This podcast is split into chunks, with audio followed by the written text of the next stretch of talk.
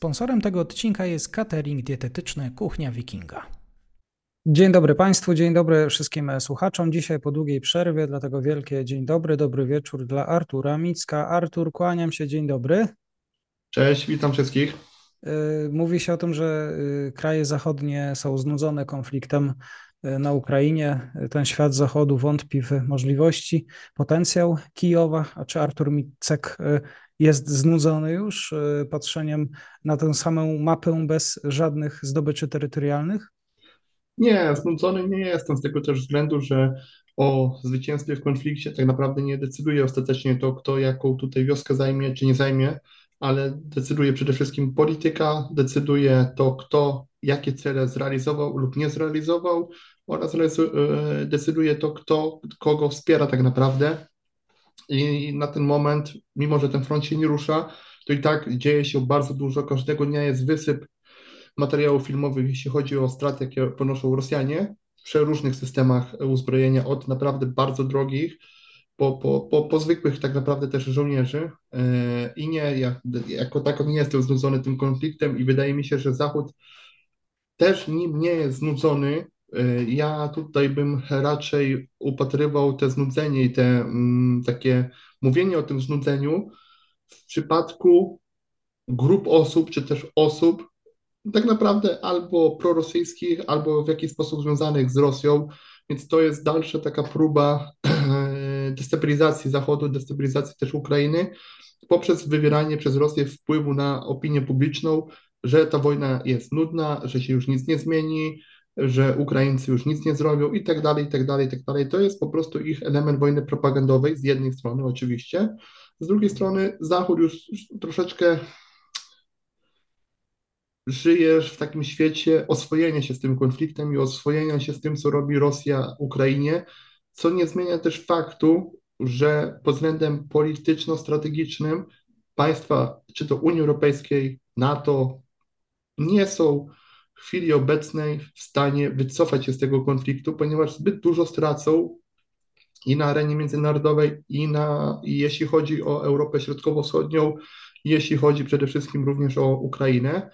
Więc za dużo Stany Zjednoczone, za dużo Unia Europejska zainwestowała, żeby teraz się albo wycofać, albo zmuszać Ukrainę do jakiegoś gniłego pokoju. Wydaje mi się, że e, Zachód w tym wypadku będzie e, rękami żołnierzy ukraińskich próbował doprowadzić do takiej sytuacji, że Rosja, Rosja sama po prostu poprosi o rozmowy pokojowe po to, żeby Ukraina i państwa Zachodu miały tą pozycję mm, taką troszeczkę dominującą. Ja się obawiam, że to mogłoby się skończyć tym, że Rosja na przykład ma już na stałe Krym i Donbas, ale cała reszta być może wraca w, rękę, w ręce tutaj strony ukraińskiej, która integruje się z Zachodem. Jest to taki scenariusz, jest bardzo prawdopodobny, ale na pewno nie w tym roku, więc tych wszystkich, którzy mówią, że to już jest koniec wojny, że za chwilę ta wojna się skończy, że Zachód przymusi Ukrainę do pokoju.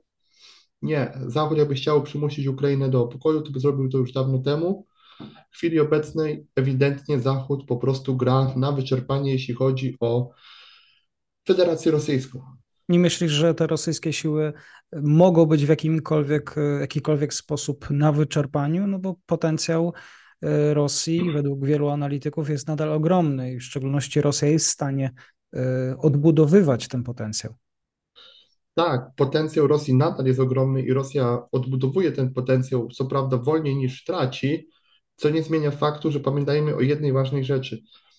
Rosja walczy z Ukrainą, z państwem pod względem militarnym średniej wielkości i nie daje sobie z tym rady. Co robi w tym czasie e, Unia Europejska, NATO i parę innych państw? Zbroją się na potęgę, więc ta różnica między potencjałem Zachodu a potencjałem Rosji cały czas rośnie, pomimo tego, że Zachód dostarcza uzbrojenie e, Ukrainie, więc tak naprawdę Rosja zostaje w tym wyścigu zbrojeń coraz, coraz, coraz, coraz dalej w tyle, bo mamy tak naprawdę z jednej strony po stronie rosyjskiej wyciąganie z magazynów sprzętu z lat 50., lat 60. i okay, wyciąganie dużej ilości tego sprzętu, a z drugiej strony mamy, nie wiem, przykład Rumunii, Polski, nawet Niemiec, Holandii, wielu innych państw, które tak naprawdę zaczęły na poważnie pomału inwestować. Mhm. Inwestować w siły zbrojne, i które niedługo, bo niedługo za kilka lat będą mieć naprawdę bardzo duży potencjał zbrojny, który będzie Rosji ciężko nadrobić, szczególnie jeśli chodzi, wiadomo, o lotnictwo, marynarkę wojenną, obronę przeciwlotniczą, czy też e, inne komponenty sił, jak wojska powietrzno-desantowe, siły specjalne lub też, e, lub też ogólnie pojęte tutaj wojska pancerne przede wszystkim, jeśli patrzymy tutaj na przykład Stanów Zjednoczonych. Więc, więc, więc w dłuższej perspektywie czasu Rosja bez wyraźnego wsparcia ze strony Chin nie jest w stanie pokonać Zachodu w takiej wojnie militarno-gospodarczej prowadzonej rękami Ukrainy. Mhm. Oczywiście, ale y, dostawy sprzętu na Ukrainę nie mają już jakikolwiek tutaj swojego końca, czy te zapasy, czy magazyny europejskie są jeszcze pełne, a y, umysły polityków europejskich pełne e, tego, tego spojrzenia w stronę Kijowa. Zastanawiam się, czy tutaj przypadkiem Europa nie rozdała wszystko, co miała. Nie powiedziałbym. Jeśli, jeśli ja bym powiedział tak, na pewno nie rozdała wszystkiego, co miała, ale trzeba to podzielić na pewne kategorie sprzętu. Jeśli chodzi o sprzęt pancerny w sensie czołgi, to tak, dużych możliwości już nie ma, ale są duże możliwości, jeśli chodzi o Amerykę Południową lub też Afrykę, i to jest kwestia oddziaływania politycznego Unii Europejskiej i NATO. Więc ten potencjał do przerzutu takiego sprzętu postsowieckiego pochodzenia jest, ale musi być wola polityczna. To jest jedna kwestia. Jeśli chodzi o sprzęt lżejszy, typu transportery opancerzone, marapy, ciężarówki, samochody, artyleria holowana, moździerze, tego typu lekkie uzbrojenie, to Europa ma duże jeszcze w tym względzie możliwości, plus ma duże możliwości produkcyjne, nie licząc już na takie państwa jak Stany Zjednoczone i Kanada, więc im bardziej schodzimy do sprzętu lżejszego, tym są dużo większe możliwości. Choćby przykład jeszcze e, transporterów M113. Sprzęt niby stary, ale jednak na Ukrainie jest na wagę złota i jest przez Ukraińców stosunkowo y, lubiany jako taki pojazd do podwożenia różnych rzeczy, ludzi, sprzętu i tak dalej, gdzieś tam w okolicy linii frontu. I Stany Zjednoczone i Europa mają jeszcze setki takich pojazdów, które mogą Ukrainie przekazać. My mamy jeszcze naprawdę ogromne ilości bojowych wozów piechoty. Państwa NATO mają ogromne ilości MRAP-ów, mają ogromne ilości samochodów terenowych, ciężarówek, y, przeciwlotniczej artylerii holowanej, zestawów lekkich, przeciwlotniczych naramiennych i tak dalej, i tak więc mówienie o tym, że potencjał y, europejski, jeśli chodzi o sprzęt się skończył, w mojej ocenie jest błędny, biorąc pod uwagę ogólną taką ocenę, biorąc pod uwagę pewne różne rodzaje y, sprzętu, to zobaczmy po przykładzie myśliwców F-16 albo innych myśliwców. Sama Europa ma pod tym względem naprawdę duże możliwości, bez większych problemów tak naprawdę całe NATO mogłoby w stanie przekazać Ukrainie nawet 200 różnego rodzaju samolotów bojowych. Problemem jest to, że nie ma do nich pilotów i problemem jest to, że nie ma woli e, politycznej, przynajmniej oficjalnie, do tego, żeby na Ukrainę wysyłać coś w rodzaju jakichś eskalader międzynarodowych złożonych z byłych pilotów, czy to ze Stanów Zjednoczonych, czy to też z Europy lub też z innych państw które zachodnią technikę używały i jestem cały czas zdziwiony, że takie coś się nie dzieje, bo wydaje mi się, że są odpowiednie pieniądze, tacy ludzie by się znaleźli, nawet jeśli to miałyby być operacje typowo defensywne, bez atakowania, załóżmy, nie wiem, Krymu, Donbasu czy, czy, czy, czy jakichś innych terytoriów Rosji, czyli tylko do działań defensywnych, więc, więc, więc ten potencjał jeszcze jest. I ja bym tutaj e, już nie siał paniki, że Europa wykorzystała wszystkie swoje możliwości, bo tak nie jest. Oczywiście możliwości produkcyjne może nie są gigantyczne, ale spójrzmy na Francuzów. Deklarują, że w tym roku są w stanie wyprodukować około 100 armatohaubic y, w oparciu tutaj o, o swój przemysł zbrojeniowy. Mm, mhm. Polacy również coś produkują. Parę innych państw ma zapasy, ma też możliwości produkcyjne więc y, nie mówię już nawet o Stanach Zjednoczonych, więc, więc, więc to nie jest tak, że nagle y, magazyny świecą pustkami i nie mamy y, już nic co dać stronie ukraińskiej, bo pamiętajmy o tym, że NATO przekazało Ukrainie może 2, 3, 4, no załóżmy 4% swojego potencjału zbrojnego. Mhm. Maksymalnie 4% od początku wojny. To z samolotami w takim razie. F-16 już na froncie, czy jeszcze nie? Bo tutaj to jest ten zagadkowy wątek. Nie, nie wydaje mi się, żeby F-16 były na froncie. E, Jestem przekonany, że one pojawią się dopiero najwcześniej wiosną tego roku. E, Wydaje mi się, że te F-16 na razie, na razie jeszcze rzeczywiście tutaj latają nad Rumunią, prawdopodobnie nad Polską i nad Stanami Zjednoczonymi i w regionie Danii i tam są szkoleni ukraińscy piloci.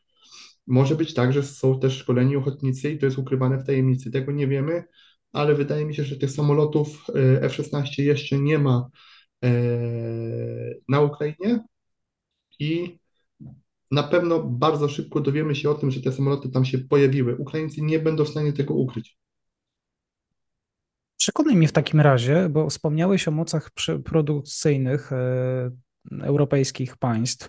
Przykład Francji, tudzież właśnie i Niemcy, Brytyjczycy, którzy chcą e, inwestować na samej Ukrainie, produkując e, tam sprzęt w kooperacji z ukraińskimi firmami zbrojeniowymi. E, Na co czeka w takim razie Ukraina dalej? Czy jakiś obiecany sprzęt nie dotarł na front? No, nie dotarły na pewno kolejne systemy przeciwlotnicze, czy to z Niemiec przede wszystkim. E, Nie dotarły myśliwce F-16. Mm, Nie dotarła cała produkcja zamówionych w Polsce choćby armatohaubic Krab.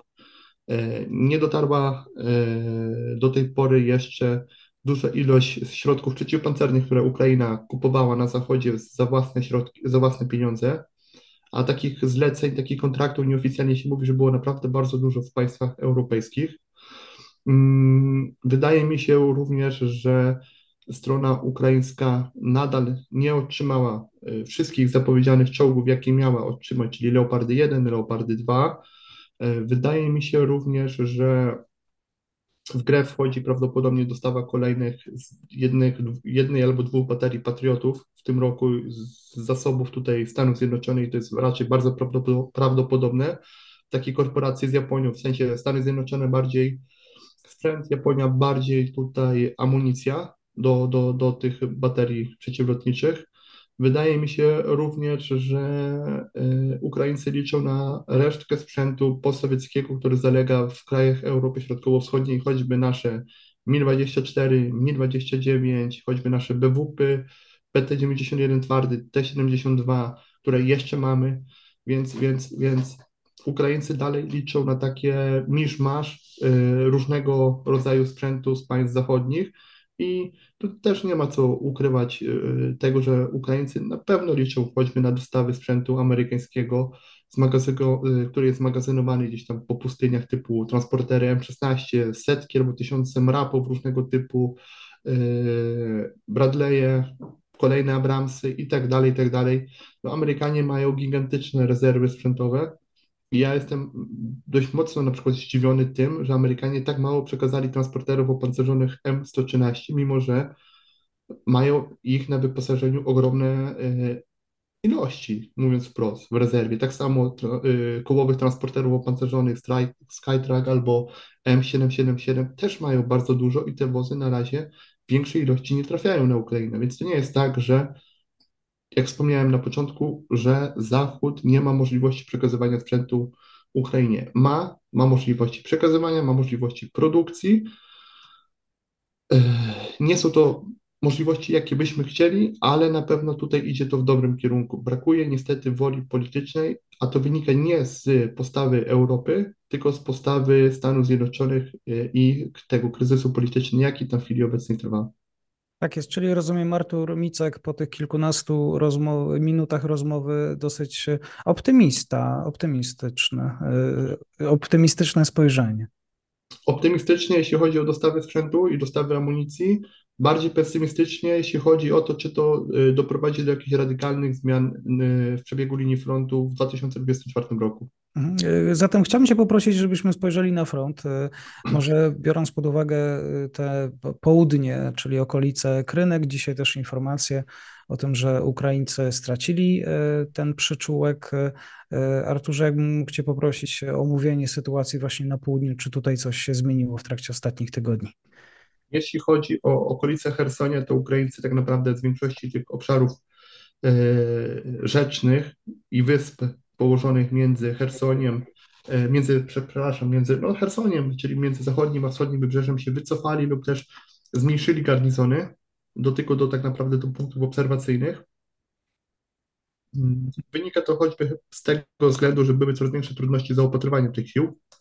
Jeśli chodzi o kręgi, ja w chwili obecnej zaznaczyłem, że to jest strefa szara, w sensie, że jeszcze nie zajęta przez Rosjan, ale bez sił ukraińskich.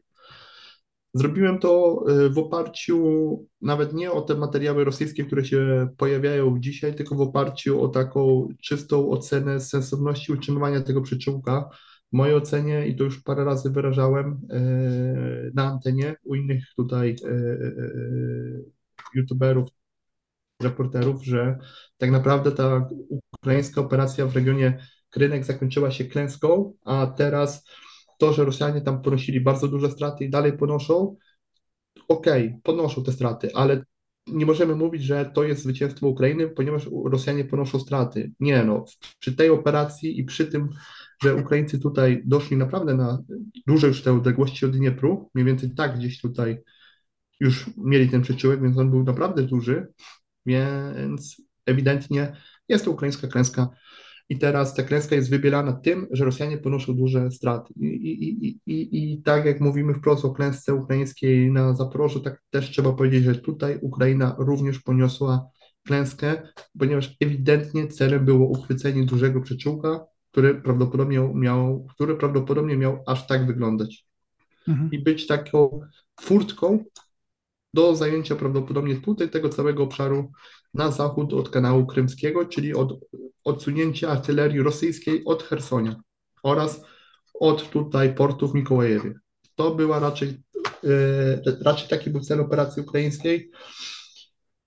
Operacja zakończyła się niepowodzeniami, niepowodzeniem pod Krynkami, niepowodzeniem w regionie mostu kolejowego, mostu antonowskiego, w regionie tutaj, yy, miejscowości Chowa Przystań, y, więc, więc w tych wszystkich obszarach tak naprawdę Ukraińcom nie udało się wyrwać z tych przyczółków, nie udało się stworzyć jakiejś głębi operacyjnej. W Krynkach później siedzieli już prawdopodobnie rzeczywiście dla celów propagandowych i, i, i e, z takiego, nie wiem, powodu bardziej politycznego niż, niż stricte militarnego. Jeśli się teraz wycofali, powiem szczerze, w końcu. I, i, i to trzeba wprost powiedzieć, to nie miało już sensu tutaj.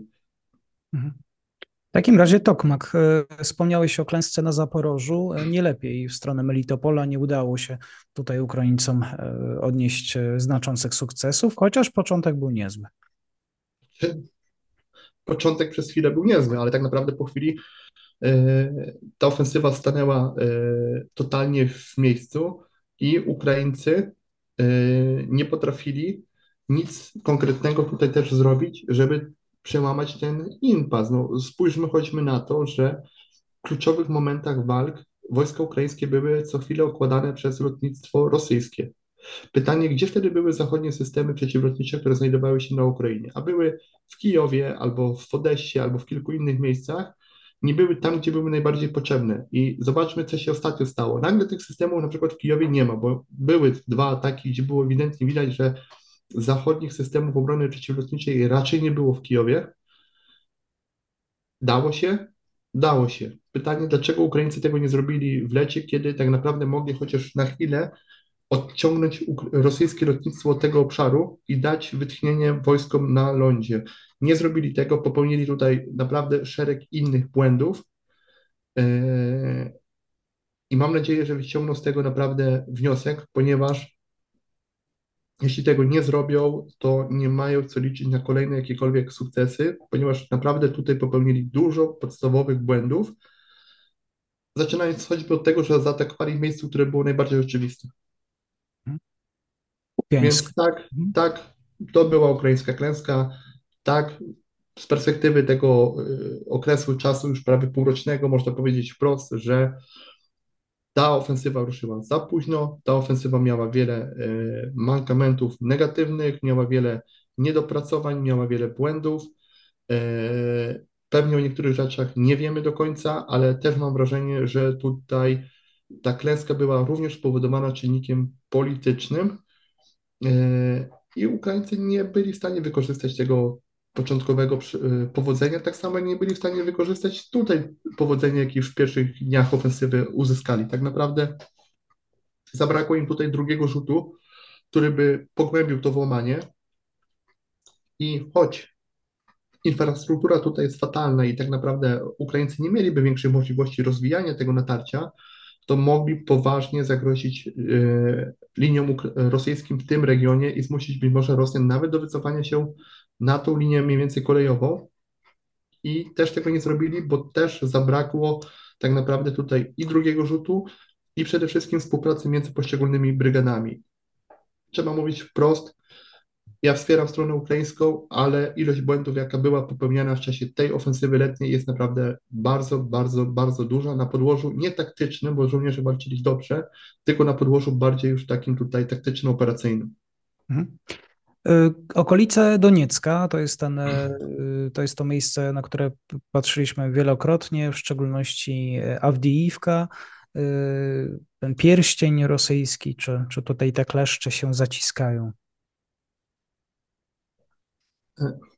no zaciskają się tak naprawdę już od, od, od wielu miesięcy i zacisnąć się nie mogą. Ja tutaj nie widzę do wiosny e, jakichś sygnałów, które by świadczyły o tym, że te kleszcze zostaną zamknięte i Ukraińcy do tego na pewno nie dopuszczą i przykładem tego jest choćby to, że w tych okolicach siły ukraińskie trzymają duże odwody, to jest prawdopodobnie w chwili obecnej około trzech na pewno brygad, w tym jedna pancerna, które tylko czekają na to, że te kleszcze gdzieś zaczną tutaj się rosyjskie pogłębiać po to, żeby uderzyć na ich flanki, aby nie dopuścić do zamknięcia Awdiwki w worku. I teraz co robią Rosjanie? Dalej próbują oczywiście atakować na tych skrzydłach, ale naprawdę im to wychodzi coraz gorzej, e, bo i tak wychodziło źle, a teraz już jest naprawdę tragicznie. Próbują tutaj, w tym regionie, tutaj jest region oczyszczalni ścieków, tej hałdy, próbują opanować ten obszar tutaj i prawdopodobnie wtedy być może będą znów próbowali jakiegoś frontalnego ataku na miasto, bo zdają sobie sprawę z tego faktu, że nie są w stanie Awdiwki zamknąć w worku, a Ukraińcy zrobią wszystko, co mogą, żeby do tego nie dopuścić, ponieważ Awdiwka to są wrota do Doniecka dla armii ukraińskiej. Tu nie chodzi o jakąś ofensywę, tylko chodzi o prowadzenie działań rozpoznawczych za pomocą dronów, czy też nękanie Doniecka za pomocą artylerii. I w takim razie na zakończenie y, północ, czyli y, mnie interesuje konkretnie Kupiańsk, którym się również y, straszyło. Jak wygląda tutaj sytuacja? Czy, czy Rosjanie nadal gromadzą tam wojska? Tak przynajmniej było jeszcze przed tygodniami. Znaczy tutaj sytuacja w mojej ocenie jest najbardziej niebezpieczna. Z jednej strony Ukraińcy w regionie Sinkiwki i tutaj na północ ogólnie od Kupiańska powstrzymują Rosjan od 8 miesięcy, 9, 10 chyba nawet miesięcy. Zresztą no, ten region kontrolują od, od, od, od, od jesieni 2022 roku, jak dobrze pamiętam. Tak, od września, od września 2022 i Rosjanie nie są w stanie tutaj nic tak naprawdę zrobić, ponoszą klęskę za klęską, ale niepokojące jest nie to, że Rosjanie tutaj ponoszą klęskę za klęską i mają tutaj naprawdę duże siły, które od wielu miesięcy nie są w stanie przebić tego frontu ukraińskiego, ale niepokojące jest to, że te rosyjskie siły, które się tutaj gromadzą, a są tutaj, przynajmniej mówi się, że dwie armie, w mojej ocenie one nie ruszą ani na Czernichów, ani na Sumy, ani nawet na Charków, tylko one, jak już zdecydują się na jakąś ofensywę, to ruszą na ten obszar, tak, żeby mieć z prawej strony zabezpieczenie ze strony tutaj y, rzeki Doniec i tych obszarów leśnych i z drugiej strony mieć rzekę Oską, czyli będzie tak naprawdę taka próba wzięcia Kupiańska w, w kleszcze, jeśli Rosjanie zdecydują się na taką dużą operację. Prawdopodobnie celem rosyjskim w takiej operacji byłoby zajęcie tego obszaru, maksymalnie być może tutaj, o takiego nawet, a więc znów spowodowanie zagrożenia dla Charkowa, dla Krematorska, dla Słowiańska i mocne wydłużenie ukraińskiej linii frontu w tym regionie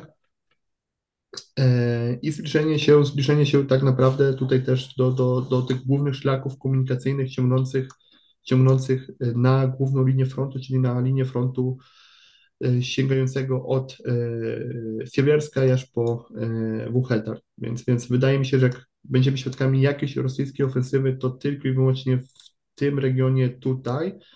To jest jeden scenariusz. Drugi scenariusz to jest znów powtórzenie tego, co mieliśmy jesienią i początkiem wiosny, czyli kolejna wielokierunkowa rosyjska ofensywa, ponieważ Rosjanie mm, jesienią i wczesną e, zimą ruszyli znów do działań ofensywnych, to trzeba wprost powiedzieć, na wielu różnych kierunkach, niektóre pomocnicze, niektóre były główne, ale można określić naprawdę je dość precyzyjnie, czyli działania tutaj w regionie tego wybrzuszenia ukraińskiego na kierunku Tokmak, mamy działania prowadzone w kierunku Nowomichałliwki i e, Marinki, mamy próbę otoczenia Awkiwki jako ta główna operacja ofensywna.